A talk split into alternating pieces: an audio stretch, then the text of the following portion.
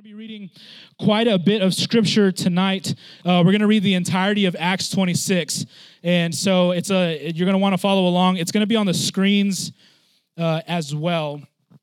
Uh, but last week, uh, Dario brought us a, a, very powerful message on leadership, uh, how to steward leadership. Uh, and then I came up afterwards, and the Lord had just prompted me to tell you that uh, leadership is important uh, and that you have about as much influence as God can trust you with at the moment.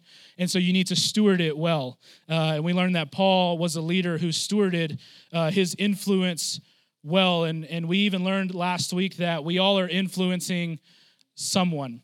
We all are leading someone somewhere. Now, where we're leading them to, that's for you, that's that's for you to decide.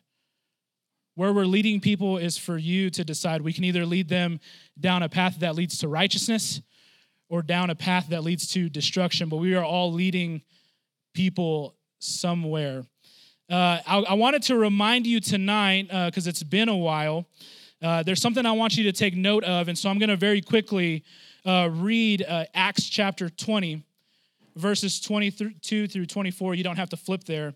I just thought it would be a good reminder because it's been a few weeks since we read this scripture. Uh, it says this, and now uh, I am on my way to Jerusalem. This is Paul speaking, compelled by the Spirit, not knowing what I will encounter there. Except that in every town the Holy Spirit warns me that chains and afflictions are waiting for me. But I consider my life of no value to myself. My purpose is to finish my course in the ministry I received from the Lord Jesus to testify to the gospel of God's grace. And I wanted to remind you of this tonight because we're in Acts chapter 26. That was Acts chapter 20. And we've read, if you've been with us for about the last month, about how Paul has been uh, imprisoned and put on trial after trial. He's been beaten, he's been left for dead. Uh, and I wanted to remind you of this that God is who he says he is, and he will do what he said he will do. Now, we'll kind of circle back around to this uh, before we uh, end tonight, but we don't always know exactly what that will look like. Right? Even Paul said, I don't know what it's going to fully look like, but I want you to be reminded that when God says something, he carries it out because everything that we have read the last month was promised by God. Yes? And so we pick up here, um, and I, I do want to say one more thing. The Holy Spirit prepared Paul mentally and most likely emotionally, uh, right there in Acts chapter 20, for what he was about to encounter. And Paul realized that no matter what it was that was coming his way, his job was to bring glory to Jesus and testify about what he has done. And if we have one or two purposes in life, it's that we may not know what's coming, but our job is to bring glory to Jesus and testify about what he has done. Amen? Acts chapter 26 reads like this, uh, starting in verse 1. It says, Agrippa said to Paul, You have permission to speak for yourself. So Paul reached out his hand and began his defense. He said, I consider myself fortunate that it is before you, King Agrippa I am to make my defense today against all the accusations of the Jews, especially since you are very knowledgeable about all the Jewish customs and controversies. Therefore, I beg you to listen to me patiently. All the Jews know my way to life from my youth, which was spent from the beginning among my own people in Jerusalem. Verse 5 says, They have known me for a long time. If they are willing to testify that according to the strictest sect, of our religion, I lived as a Pharisee. And now I stand on trial because of the hope in what God promised to our ancestors. The promise our 12 tribes hope to reach as they earnestly serve him night and day. King Agrippa, I am being accused by the Jews because of this hope. Verse 8 says, Why do any of you consider it incredible that God raises the dead? And if you remember a couple weeks ago, we talked about how God brings things from death to life. And Paul's saying it should be a normal thing that God raises the dead. In fact, I myself am convinced that it was necessary to do many things in opposition uh, to the name of Jesus of Nazareth. Uh, he says, I actually did this in Jerusalem, and I locked up many of the saints in prison since I had received authority that from the chief priests. When they were put to death, I was in agreement against them. In all the synagogues, I punished them and tried to make them blaspheme, since I was terribly enraged at them. I pursued them even to foreign cities. And so Paul is recounting who he was before his encounter with Jesus, that he tried and, and successfully killed Christians. He said, I was traveling to Damascus under these circumstances with authority in a commission from the chief priests. King Agrippa, while on the road at midday, I saw a light from heaven brighter than the sun shining around me and those traveling with me. We all fell to the ground, and I heard a voice speaking to me in Aramaic Saul, Saul, why are you persecuting me? It is hard for you to kick against the goads. He said, I asked, Who are you, Lord? And the Lord replied, I am Jesus, the one you are persecuting. But get up and stand on your feet, for I have appeared to you for this purpose to appoint you as a servant and a witness of what you have seen and will see of me. Paul continues on in verse 17 I will rescue you from your people and from the Gentiles. I am sending you to them to open their eyes so that they may turn from darkness to light and from the power of Satan to God, that they may receive forgiveness of sins and a share among those who are sanctified by faith in me. So then, King Agrippa, I was not disobedient to the heavenly vision. Instead, I preached to those in Damascus first, and to those in Jerusalem and all the region of Judea, and to the Gentiles that they should repent and turn to God and do works worthy of repentance. For this reason, the Jews seized me in the temple and were trying to kill me. And to this very day, I have had help from God, and I stand and testify to both small and great, saying nothing other than what the prophets and Moses said would take place that the Messiah would suffer, and that as the first to rise from the dead, he would proclaim light to our people and to the Gentiles. And as he was saying these things in his defense, Festus exclaimed in a loud voice, You're out of your mind, Paul. Too much uh, study is driving you mad. But Paul replied, I'm not out of my mind, most excellent Festus. On the contrary, I'm speaking words of truth and good judgment. For the king knows about these matters, and I can speak boldly to him for I am convinced that none of these things has escaped his notice, since this was not done in a corner. King Agrippa, do you believe the prophets? I know you believe. Agrippa said to Paul, Are you going to persuade me to become a Christian so easily? I wish before God, Paul replied, that whether easily or with difficulty, not only you, but all who listen to me today might become as I am, except for these chains. The king, the governor, Bernice, Bernice, and those sitting with them got up and when they had left, they talked with each other and said, This man has not done anything to, to deserve death or imprison, uh, imprisonment. Agrippa said to Festus, This man could have been released if he had not appealed to Caesar. And so, up to this point, they only really have one charge against him. I just kind of want to recap what's been happening. He had been dismissed of sedition, which means an attempt to cause a riot or a rebellion against the authority or the state. And so they tried to accuse him of inciting a rebellion against the government. That got dismissed. Uh, the charge that Paul had defiled the temple uh, had died out because nobody showed up to give witness. Uh, the only charge they had left really was that he was teaching against the Jewish, the Jewish law. And so in verses 9 through 19, we read the quick testimony of the encounter that Paul had with Jesus. He gives us a very quick summary, but here's something I want you to, to notice. He left out some details. This is the third time he's telling his testimony, and there are some people in the audience that this is their third time hearing. But here's, here's what I love, and, and here's something I want you to take note of because this series, Church in the Wild, is all about us reaching our friends for Jesus. Yes? Right? That we are to take the gospel outside of the four walls of the church. Yes? That's what we've been talking about for about 20 weeks now. Is that we should be reaching those outside of these walls with the gospel message of Jesus. Here's what I love is that Paul knew his audience. And I want to encourage you know who you're talking to when you're speaking to them about Jesus. If I was going to come to Quinn and talk to him about Jesus, it would be a very intellectual conversation with very large words. and and he would think that's preposterous, right?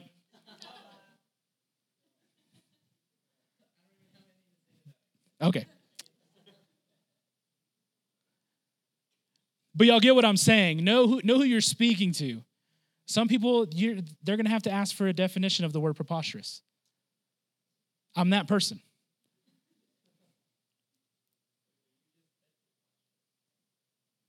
It's in my notes. No, I know what it means. It means that chaplain is smart. Um, know your audience. Know your audience.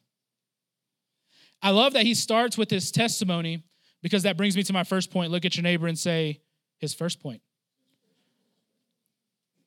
Jesus gives you, you don't have to repeat that. Y'all don't have to repeat that. I like y'all are about to repeat literally everything I'm going to say.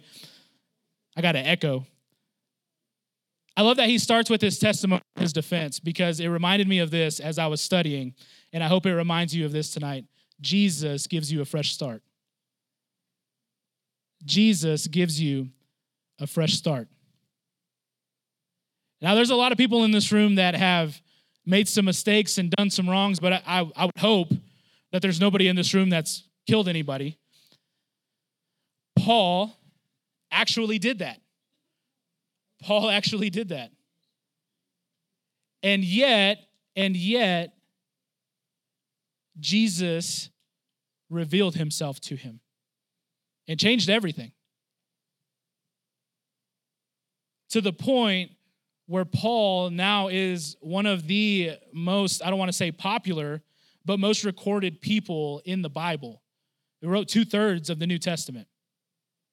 And I wanted to remind you tonight that Jesus gives us a fresh start. Paul was a man who grew up a Jew and he lived by the letter of the law and was so on fire for God that he thought killing Christians was the right thing to do. He assumed that Jesus was a prophet who just went absolutely crazy and called himself the Son of God, and so that his followers needed to be wiped off the planet, off the face of the earth. I mean, that's really Paul's thought. And he said, I, I was, I was successful and I had the authority to do so. And this is who I was before Jesus. And then he says, But on the road to Damascus, that's the place where I had an encounter with Jesus. And Jesus even tells him, Why are you fighting against my will? And I can tell that there are some in the room tonight because I see it week in and week out that are wrestling against the will of God. That Jesus is calling you, that Jesus is calling you to his purpose and his plan. And there are some in the room who are, who are fighting it. Can I encourage you with something today? That if you would just surrender to Jesus, your life would look totally different. There are so many in the room that can testify to that. I'm one of them. That Jesus had to reveal himself to me in a radical way. Because I was fighting against the will of God, and he's, he's had to do it multiple times throughout my life.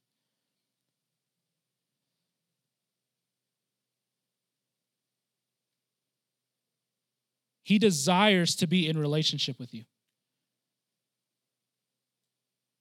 I want you to look up here just really quick because I want you to catch how serious this is tonight. That Jesus desires to be in relationship with every single one of you because he's got a plan and a purpose for your life and he loves you. Paul was fighting the will of God. And it took a it took a revelation and an encounter with Jesus, which brings me to my second point that we were created on purpose for a purpose. Jesus said, You're fighting my will. You're fighting against the very thing that I have planned for you. Can I tell you something? You are not a mistake. We have a divine purpose that was set by Jesus himself. We are all called to reach the world. Now, we all do that in different ways and in, in different areas of life because there's some people that y'all can reach that I can't reach. There's some people that you know how to speak to them that I, I don't. Right? We all were created on purpose for a purpose. Acts 26 16 says this uh, what we just read, but get up and stand on your feet. For I have appealed to you for this purpose, to appoint you as a servant and a witness of what you have seen and will see of me. I'm going to read that again. I have appeared to you for this purpose. Somebody say, this purpose. To appoint you as a servant and a witness of what you have seen and will see of me. And so I don't know what anyone's purpose or what we call the calling of God is on your life. That's something you're going to have to pray about and seek God for. But I can tell you that we all have two main purposes that are sitting here in this room right now.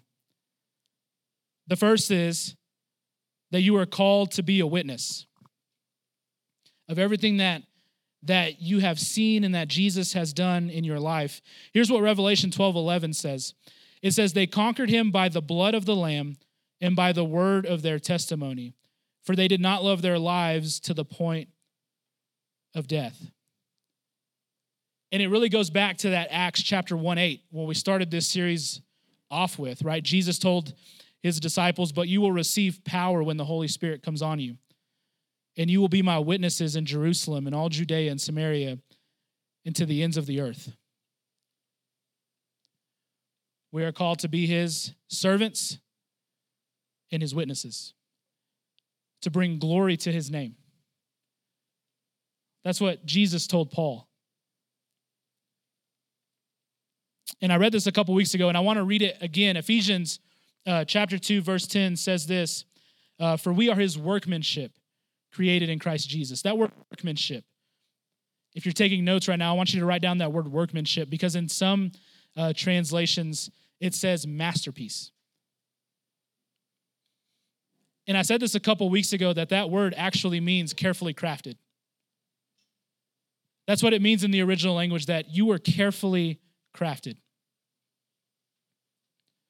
Now, are there some things that Jesus has to prune from your life? Absolutely.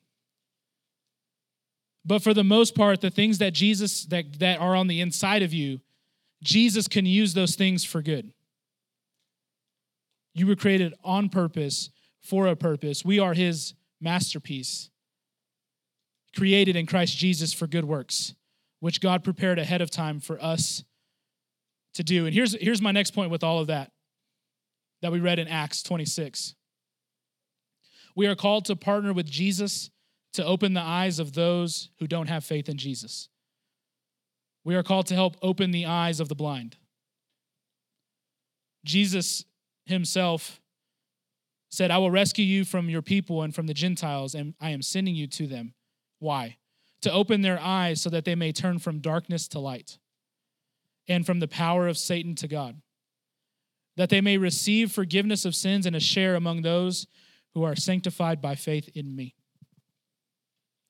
Now, you may not see your friends like this, but Jesus said that they are under the power of Satan. And we're called to share the gospel message to help open their eyes because right now, most of your friends and most people in the world are simply what we call spiritually blind. they're what we call spiritually blind.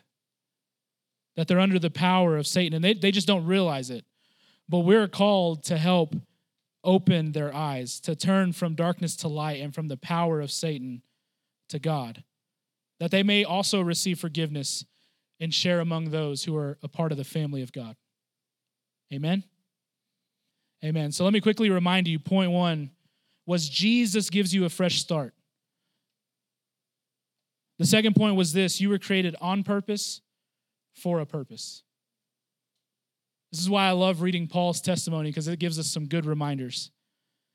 And the third one was this we are called to partner with Jesus to open the eyes of the blind. But here's, here's where I wanted to end tonight because all, all of those things are great.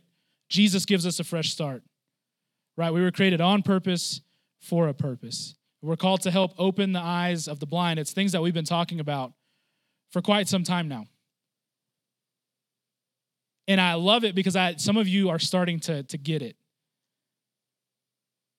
And you're actually starting to live this thing out and be Jesus with skin on. But here's where I wanted to end tonight because I brought it up at the beginning that God is who He said He is and He will do what He said He will do. And as I was thinking about this message tonight, I had those three points that I just wanted to get across because I think it's important to, to note those things in Acts 26. But there was one thing that the Lord kept just bringing back to my mind over and over and over again as I was preparing this. And it's it when you look at the testimony of Paul, he said, I was a Jew, that I was on fire for God. To the point where I was I was killing those that followed Jesus because I thought it was the right thing to do. And then an encounter with Jesus, and he gave me some promises about the calling on my life. And in Acts chapter 20, we read that Jesus had a plan for Paul, that the Holy Spirit told him what was about to happen.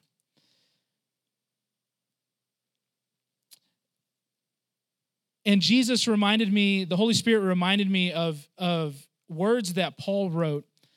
And as we've been going through this last half of Acts and we've been reading about Paul and his story and his journey, it's only fitting that Paul himself would write this. He was writing one of his many letters in the New Testament. And he says this He says, We know that all things work together for the good of those who love God, who are called according to his purpose. We know that all things work together for the good of those who love God, who are called according to his purpose. Now, Paul has a radical encounter with Jesus, gets a calling from Jesus that he's to be a servant and a witness to help open the eyes of the blind. He preached to those that weren't a part of the Jewish nation. But he ends up getting arrested and beaten and released and almost left for dead and beaten and arrested and he's on trial and now he's on trial again. But here's here's what's crazy. He is exactly where God has placed him.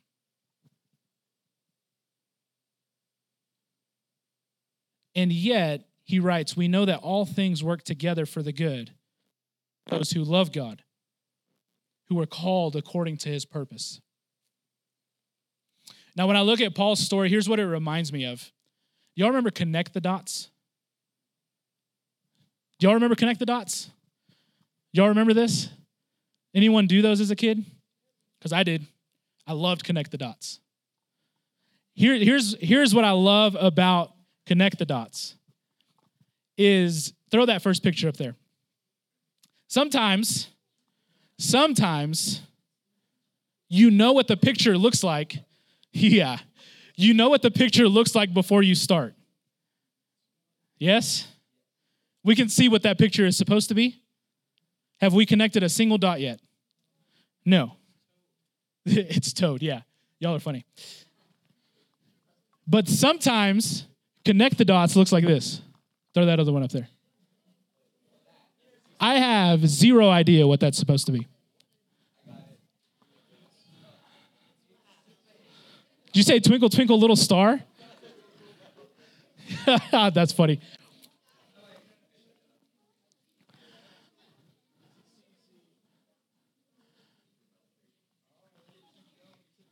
Throw that first one up there again. I like that one more. We can we know what that's supposed to be. Yes? Super Mario. Throw that second one up there. I don't like that one as much. I have zero idea what that's supposed to be.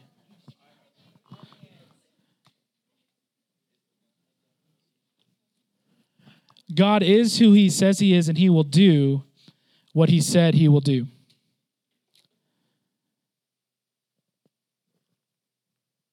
God is who he says he is, and he will do what he said he will do. Sometimes when God tells you something, throw that first one back up there. Sometimes when God tells you something, you can look at it and know what's going to happen before you even start. Yeah? Sometimes God tells you something and you can know exactly what it's supposed to look like before you even start. But sometimes, throw the second picture back up there. Sometimes God tells you, God tells you something, and you're like, I have no idea what this is supposed to look like. I have no idea what this is supposed to look like. That picture probably has a thousand dots. And there's no rhyme or reason to them. Throw that first picture up there. That's got like 25 dots. I can do that one. It's actually got like 67. But I can do that one. Throw that second picture back up there. It's too many dots. There's really no rhyme or reason to that one. I don't I just I don't get it. Throw the first one back up there. That one's comforting, it's soothing. Throw the second picture back up there. That's scary. That takes that takes some faith to get started, you know what I mean? You're like, I am in this for a long haul. I've got my ruler and my pencil, and I'm ready to connect the dots. But Paul's story actually reminds me a lot more of this picture than the last one. Because he knew that he was called. He knew that he was called, but his picture didn't look like that. Flip it to the other one. His picture looked like this. And a lot of times, this is what it looks like for us. But I can promise you something God is who He said He is, and He will do what He said He will do. And that's really what God keeps speaking to me as we keep having to rehash Paul's testimony over and over and over again.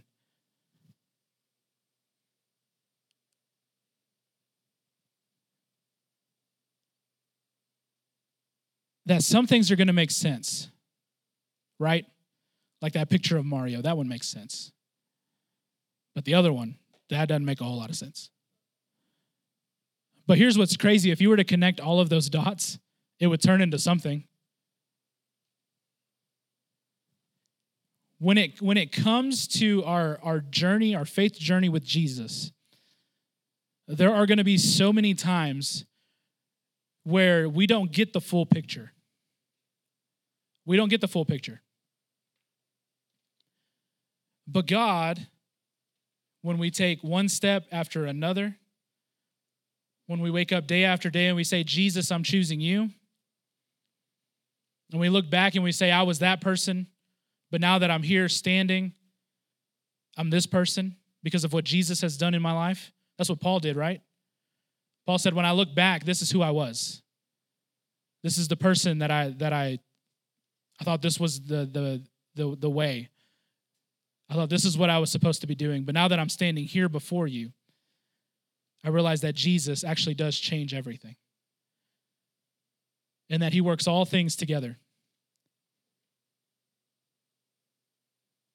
And so one day we're going to get to look up and we follow Jesus step by step. And we say, Jesus, I'm putting my faith in you. One day we're going to look up and all of a sudden all the dots are going to be connected. And we're going to look back and realize that we can trust in the faithfulness of God. Why? Because He gives us a fresh start. Because He created us on purpose for a purpose. And when we take it one step at a time and allow God to begin to shape us into Jesus with skin on, and we help open the eyes of the blind, we'll look up one day and what seemed to make no sense, God will show us that He had a picture the entire time. I'm going to invite the worship team uh, to come back up. With every head bowed and every eye closed.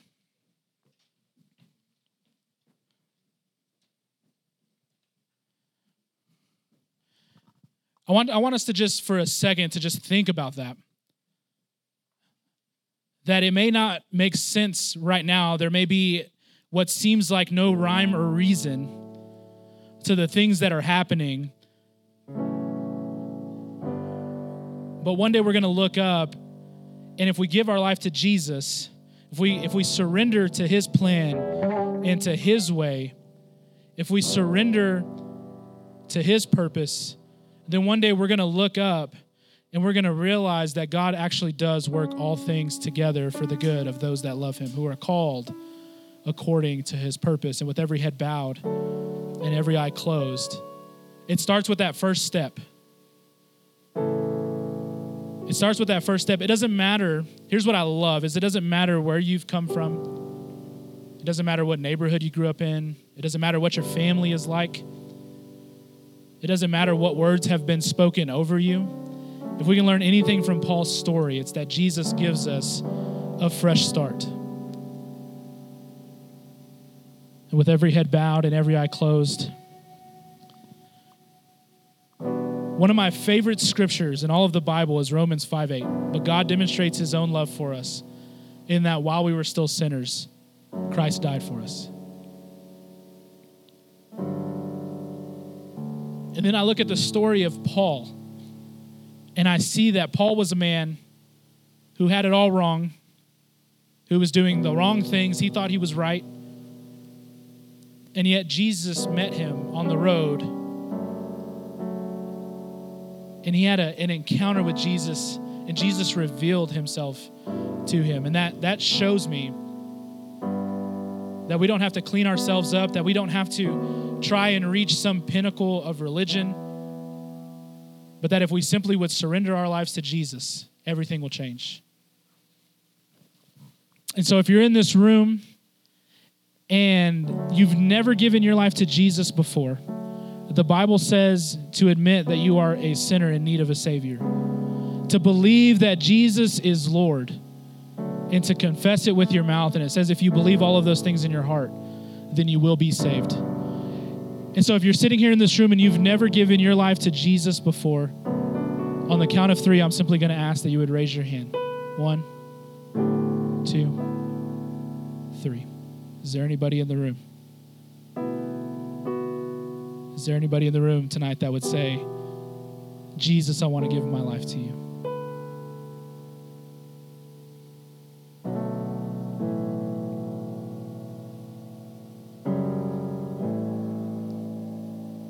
I don't ever want to let the moment pass by.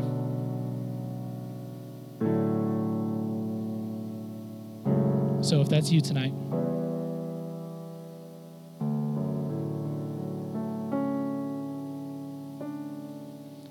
Heavenly Father, we thank you for your love. God, we thank you that you give us a fresh start. God, we thank you that when we surrender to you, you give us a purpose. Heavenly Father, I pray that during this next song, God, that you would begin to speak purpose into these teens' lives. God, I thank you that you have uh, entrusted us with the mission to help open the eyes of the blind. Heavenly Father, help us to see that some things right now just might not make have any rhyme or reason to them, God. But in the end, you work all things together for the good of those that love you, that are called according to your purpose. Jesus, we love you. We thank you. And it's in your mighty name that we pray. And everybody said, Amen. Hey,